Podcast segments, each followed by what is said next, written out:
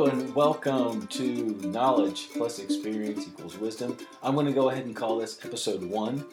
Uh, I'm going to do something different every week, and it's going to be sort of a stream of consciousness, but outlined stream of consciousness discussion of the topic at hand that I will organize into categories from relationships, finances, things that you'll see on my website, www.chrisburcher.com C H R S B U R C H E R, the headquarters for all of these things. And I'll be releasing these as weekly podcasts and videos, uh, essentially being the same material, depending on which format you like, supported with a little bit of blog information on the website. Um, please, uh, if you if you like this, I'm not going to beg you to do anything you don't want to do or feel uncomfortable doing. But uh, you can subscribe to these podcasts on your favorite podcast provider. You can subscribe to the YouTube channel. Uh, you can um, fill out the form on the website to receive uh, weekly um, email updates letting you know there's a new episode or whatever. But you do whatever you want to do. I, I, hope that you choose to participate. What I'm really looking for is a dialogue. Uh, I discuss, you know, I want to learn from you. I have the, I have ideas about topics that are important to me and important to most people. I hope are important to people like you. Um, but I want to uh, learn more about what other people think. Uh, I'm, I'm only me. Um, so I'm going to present my ideas based on stories, experiences, my understanding of topics, um, put it out there for, for people to comment on it. And that's really what I'm looking for um, from you. And I appreciate that, but you do whatever you feel like doing. I just appreciate the fact that you clicked on something um, because you're curious. Okay, the topic today I'm not sure what to call it exactly, but I'm going to lump it under uh, philosophy or science or something like that. Um, and the idea is that um, what we hear in the news today, it's August 2019, uh, is this, uh, this concept of um, fake news or alternate truths or personal truths. Um, I've heard that used by people before. Live your truth. and, and the sort of um, movement away from accepting science as a legitimate means of uh, coming to uh, decisions or making decisions or, or finding evidence for, uh, to answer questions. Now, somewhere inherent in all this is a natural curiosity. In my personal story, uh, I've got several personal stories, but my personal background is that I became a scientist. I started college out um, in the Department of Philosophy, wanting to get an undergraduate degree in philosophy and for some reason, well, one, I was overwhelmed because there were so many smart and well informed philosophy students uh, in that program that I felt like I had absolutely no idea and sort of panicked, coupled with my dad telling me that I really needed to do something in college that would get me a job, and the only job that seemed like was at the end of the line for philosophy was being a professor at a college. I didn't think I wanted to do that.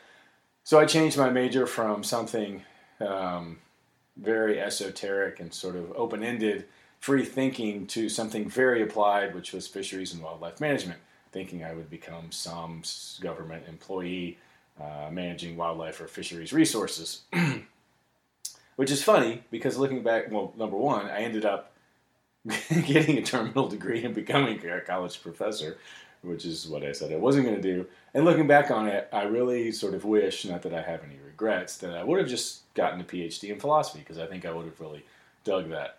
but anyway, so I have this sort of natural curiosity that I was trying to feed that I, that I still have and I think defines a big part of who I am. But then I took a track uh, in ecology, you know, sort of a, um, a natural science, of really understanding what science is as a means to answer those questions. And at the end, I think I sort of represent both schools of thought from, um, you know, asking maybe potentially unanswerable questions to sort of um, organizationally or, you know, f- following a very strict approach toward answering questions limited by our senses. Um, and, and what I mean by that, and I'll go ahead and establish this, and I'm going to throw up some graphics here in a minute. You know, we have to remember that as humans, we are restricted by our biological capacity to interpret our environment.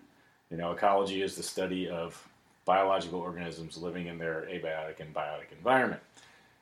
We have senses, the ones we commonly think about sight, smell, hearing, uh, vision, taste, uh, touch, taste.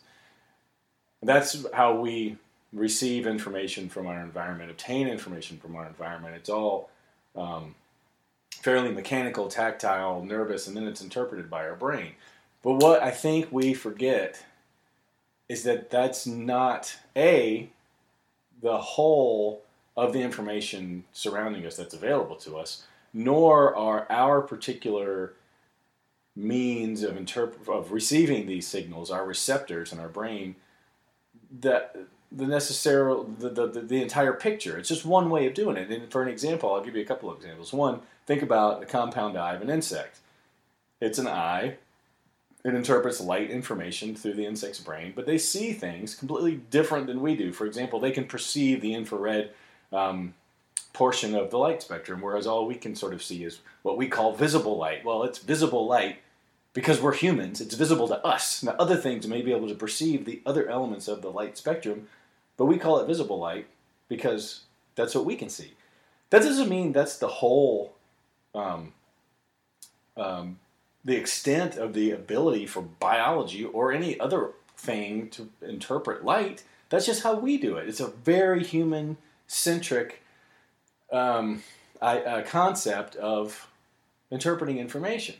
And I think we have to remember that that's how everything that we know is in this realm of things that we are able to understand based on the limitations of our sensory machinery.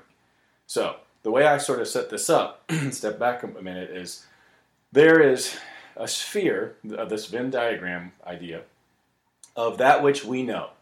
Um, as individuals, we maybe have a small little sphere. Those are the things that we know, and, and that can expand. And ideally, I think that should expand as we age, as we mature, and we know more things. I think that's kind of a natural progression. Um, maybe that's the wrong way to do it. I don't know. That's what I'm doing. Maybe knowing more is not necessarily good. That's for another podcast. Um, and then this is this circle is within another circle that I'll call the unknown. Uh, these are the things that we don't know. For example, I can't fly a plane. Um, I have a couple ideas about generally how it works, but I can't do it. So my you know that the this the flying a plane capacity is for me outside my circle of known and in the circle of unknown. It's something that other humans can do. I probably could do it if I really wanted to do it. Uh, maybe that's arrogant. I don't know, but you get the picture. I don't know much about eye surgery um, or ear surgery or whatever. That's within the realm of known. Other humans know it. It's something that we have the capacity to do. Now, I think most people, and you know, the average person, whatever, sees that as the extent of the world. That unknown is the the maximum extent of everything. And you know, eventually a person can field of known, like say Einstein or whomever, that those circles merge upon one another and sort of get really close. And smarter people know more, and their known circle is you know only slightly smaller than the unknown circle. What I think people forget is that there's a whole nother sphere, and it, and it could be infinite, I don't know, that I'm going to call the unknowable. It's simply uh, um, phenomena, phenomena that are beyond the scope of our understanding, as primarily limited by our ability to receive information from the universe and interpret it with our brains. Our machinery is necessarily limiting. Um, and this this opens up the doors for a lot of things, like for, for just for throw it out there as an example, extrasensory perception. Now, now say you know um, someone developed some capacity to interpret information um, in a way that it doesn't involve our senses, uh, maybe some sort of feeling mechanism, some sixth or seventh unknown sense. Uh, maybe that's a real thing. Maybe that information is out there.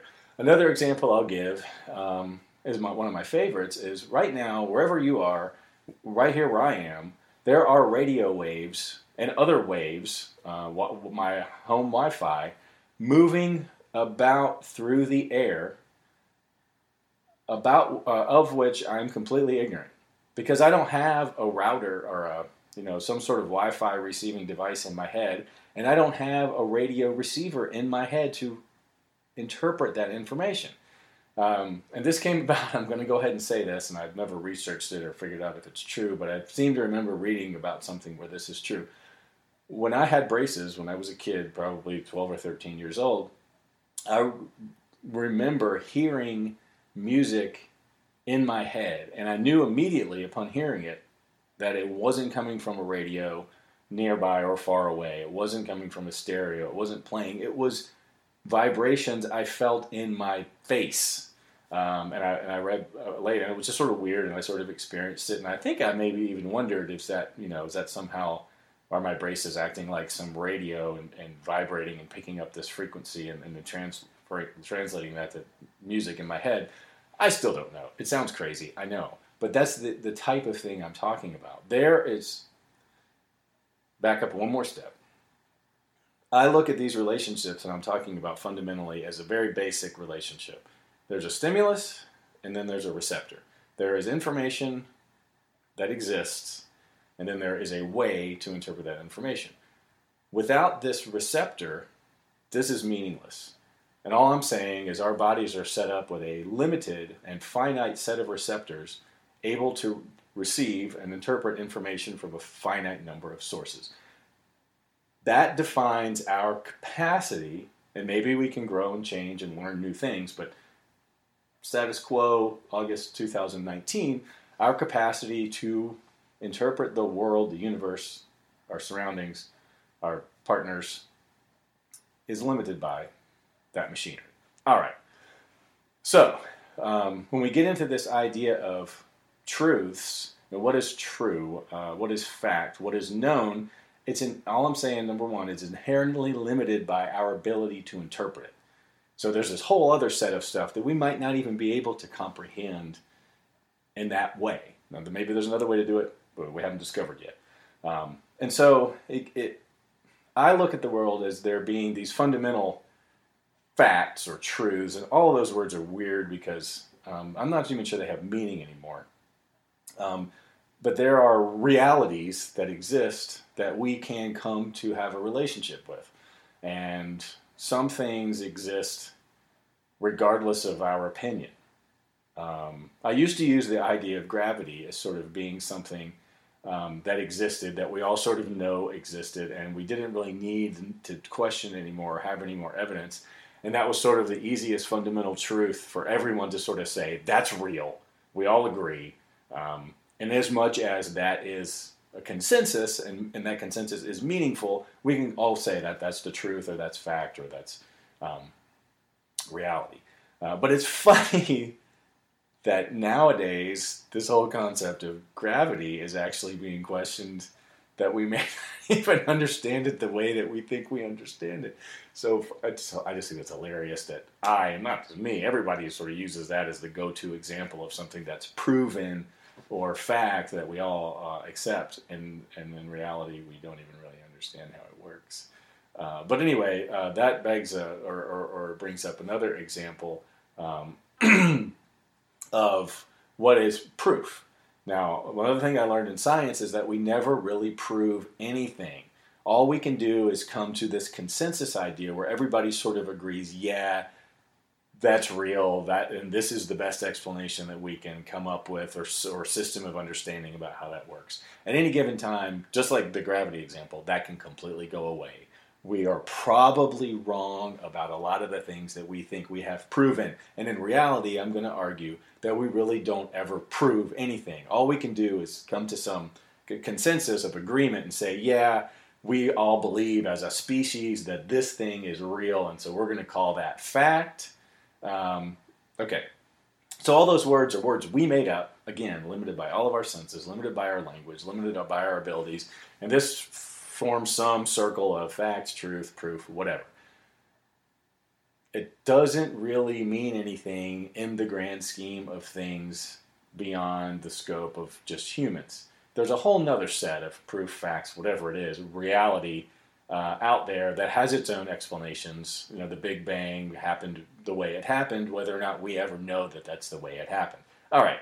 So there's there's a there's a set of truths that are inherently ethnocentric, defined by being humans, and we can call those truths, we can call those facts. I'm not going to call them proven, but outside that, there's the real way that it works. So our understanding is some sort of explanation uh, and description of a thing, of a reality, of a phenomena that makes us feel comfortable, and we're able to move forward because we have to move forward. We have to say, what's cancer? So that we can learn how to deal with cancer and move forward. Have we figured out what cancer is? Not really.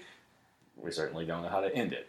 So there's a need to know things, uh, but there's also a need to move forward. One of the things that a lot of people do is get paralyzed by analyzing. If the first case of cancer came up and we didn't have a very good grasp on moving forward uh, with understanding to actually induce action, then we would still be stuck on trying to figure out what it was, and nobody would ever have developed treatments, or anybody would have ever received the benefit. And all the cancer people, people that have cancer, would have suffered more and potentially had a higher mortality rate, whatever. Um, so it doesn't really matter if we know what the truth is, or what the proof, or what proof is, or what reality is. We have to understand things in order to move forward. Okay, what gets me is when people step outside this idea of consensus and create their own truths. It's sort of like going one step further. There's a fundamental truth, there's a human defined, consensus based version of what reality is. And then, it, and then you can scale all the way down to like individuals and everything in between of what reality is. Uh, and probably if you wanted to go in between individuals and sort of the species, maybe a religion is a good example of some sort of community level uh, or regional level um, definition of the truth uh, that everybody, some subset of the popul- of the world species population agrees on. Whatever.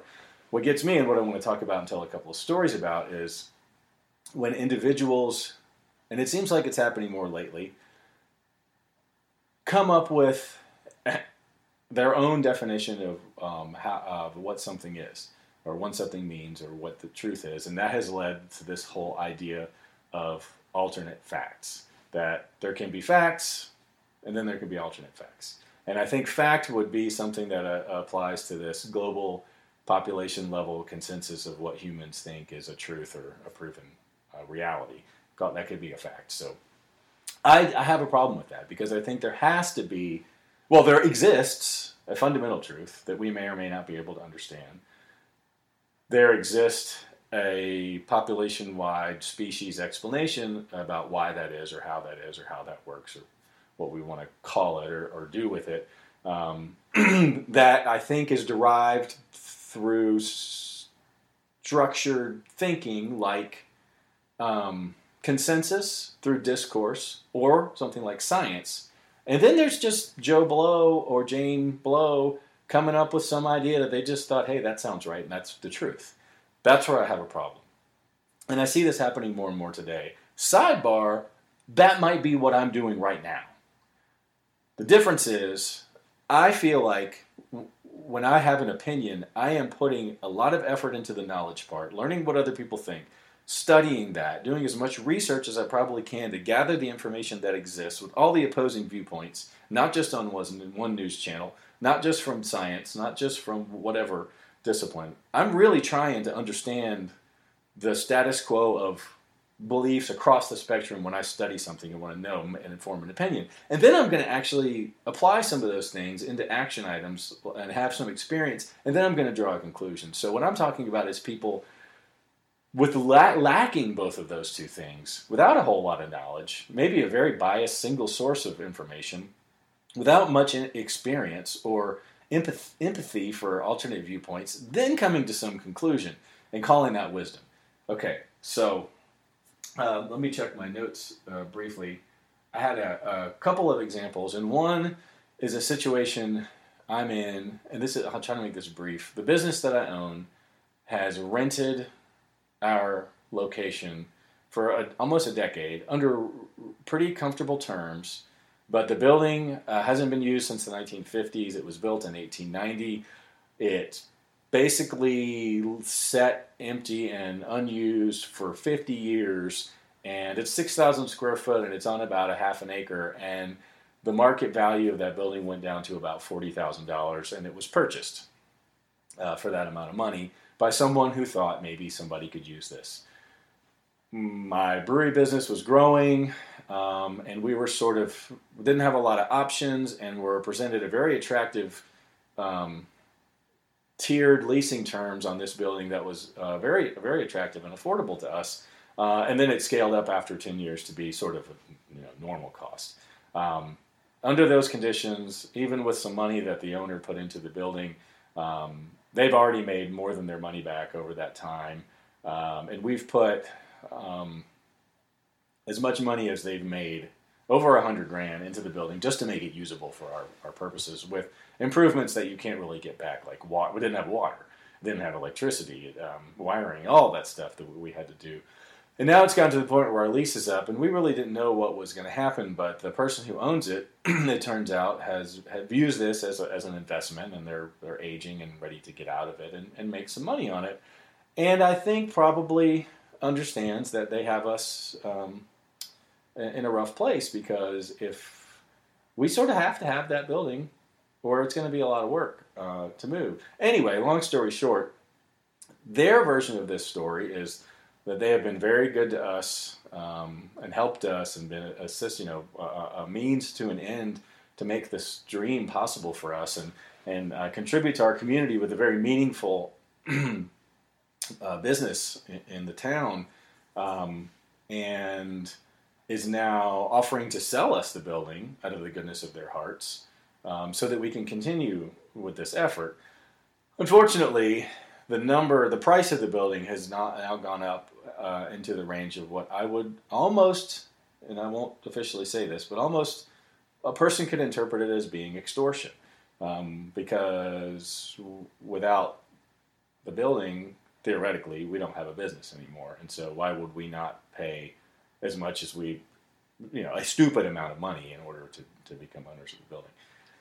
So there, there presents, you know, and our, our story, of course, is it's not fair.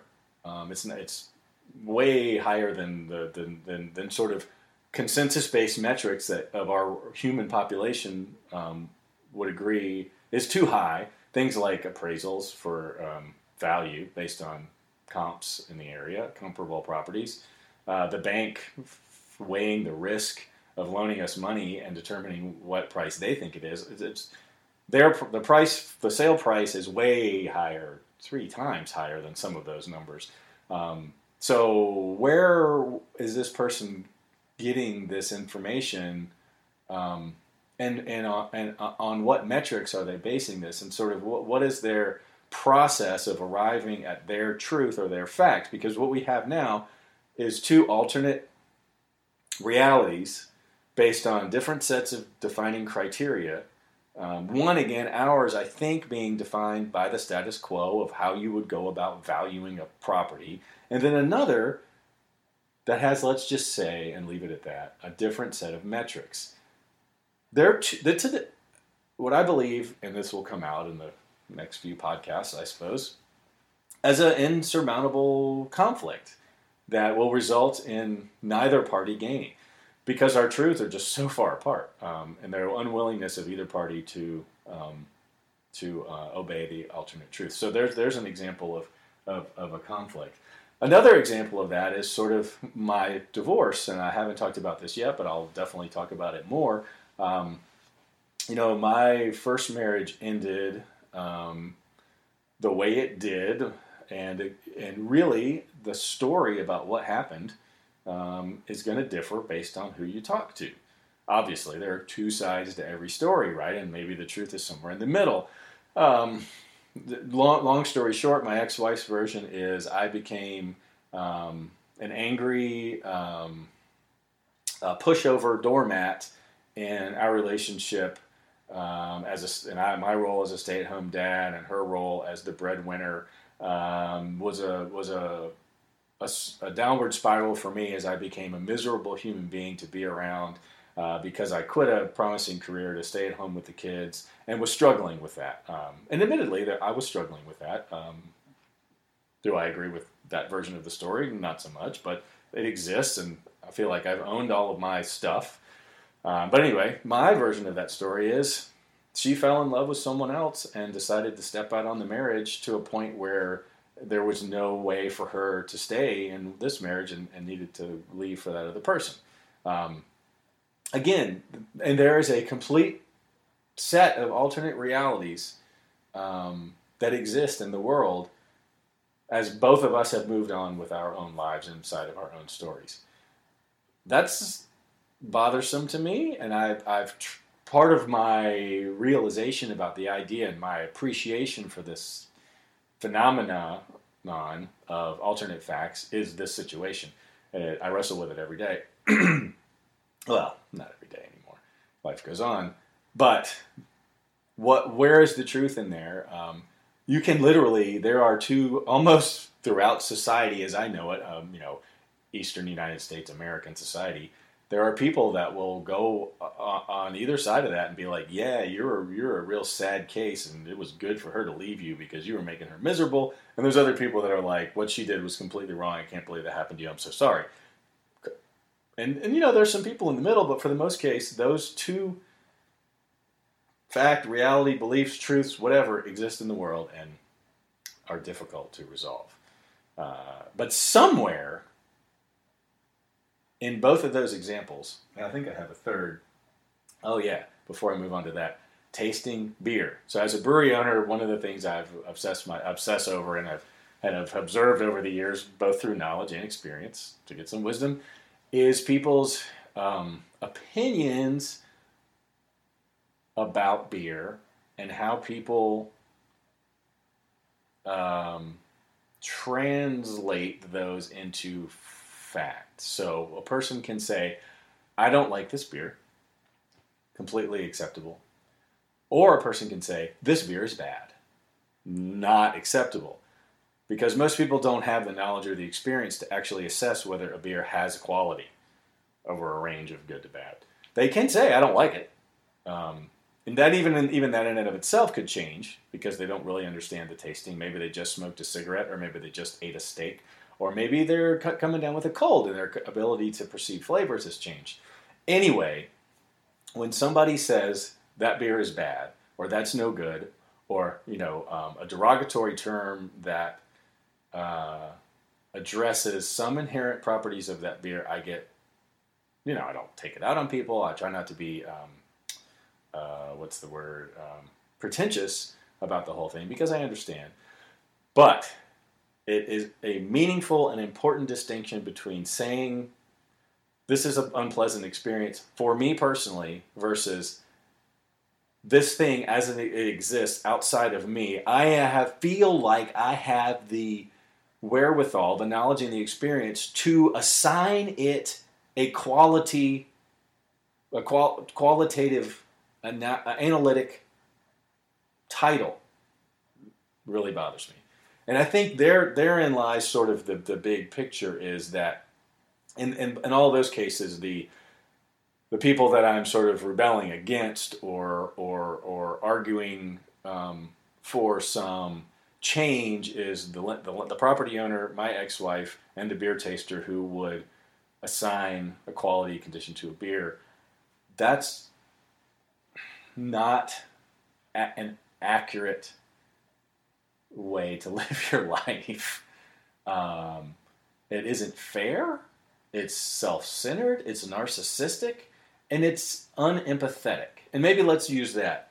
It's a lack of empathy for information that exists outside of the self, or I don't even know what the self means, and that's a whole other podcast, but outside of their individual set of perceptions that someone could say, could feel like they have the authority to define a situation or a subject, a phenomena, a thing holistically is not what humans that live in a community, and we all do, should do. It's not the way that we should think. In my opinion, I don't think that is the goal of enlightenment.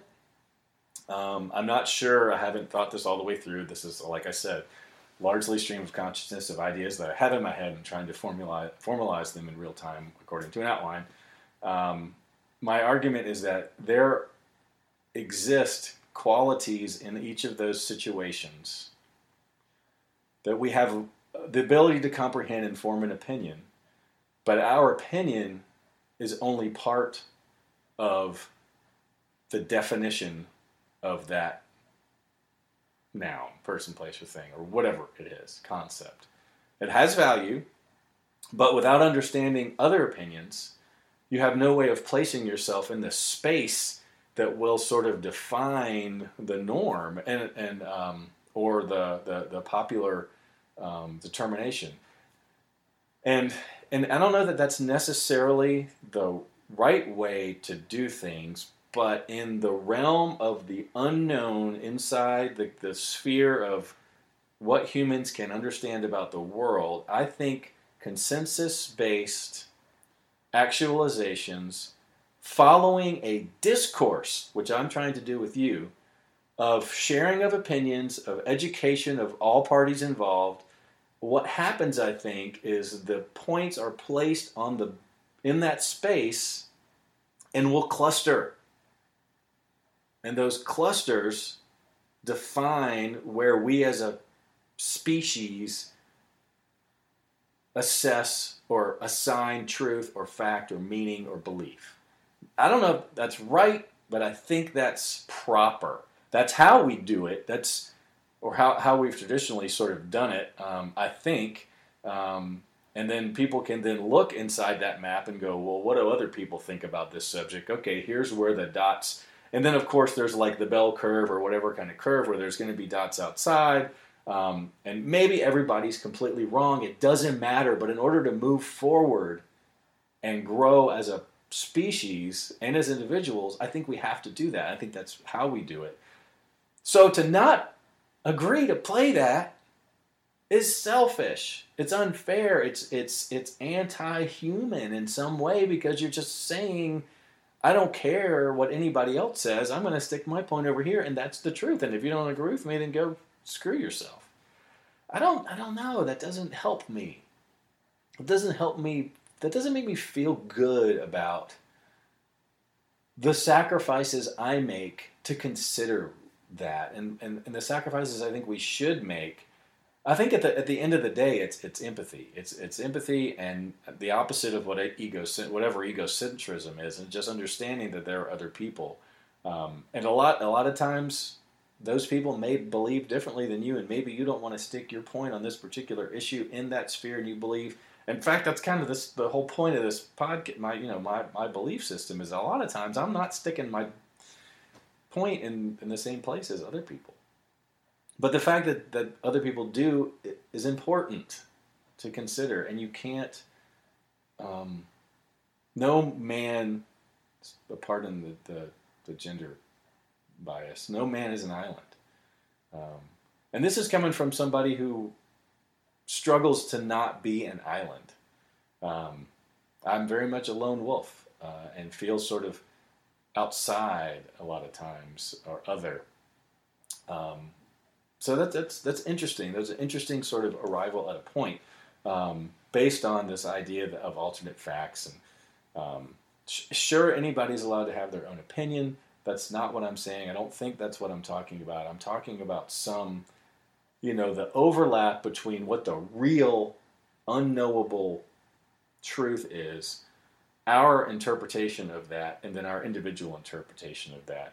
Ideally, I think those things ought to at least be on the same trajectory. And the more, the closer we get to placing the human belief limited by our senses and all of that stuff closer to the real thing, the smarter we're going to become, the more enlightened we're going to be, um, the easier I think our lives will be. That, that's that's the impetus behind this um, topic for me is uh, aligning ourselves um, with living the best human life that we possibly can, and that ignoring the popular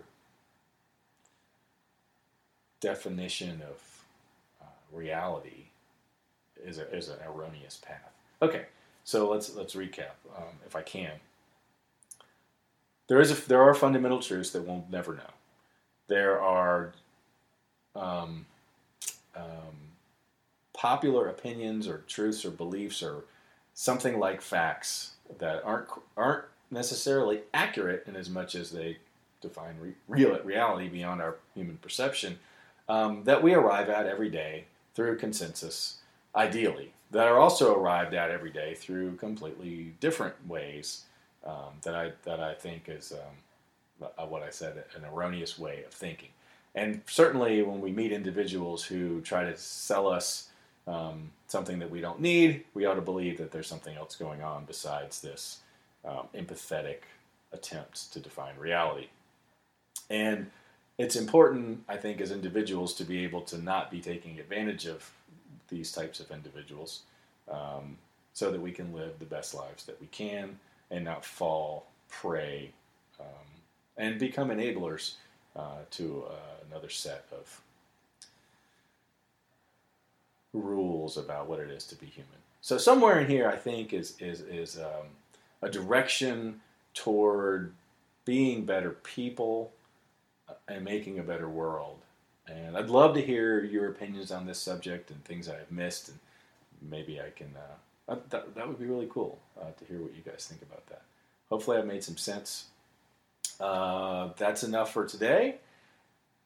Not sure where I'll go next time, but remember, I've got a blog at chrisbircher.com, and I've got a YouTube channel where you'll be able to see these posted about weekly, and I've got podcasts that you'll be able to find on Stitcher. Thanks for your time, and I will see you soon.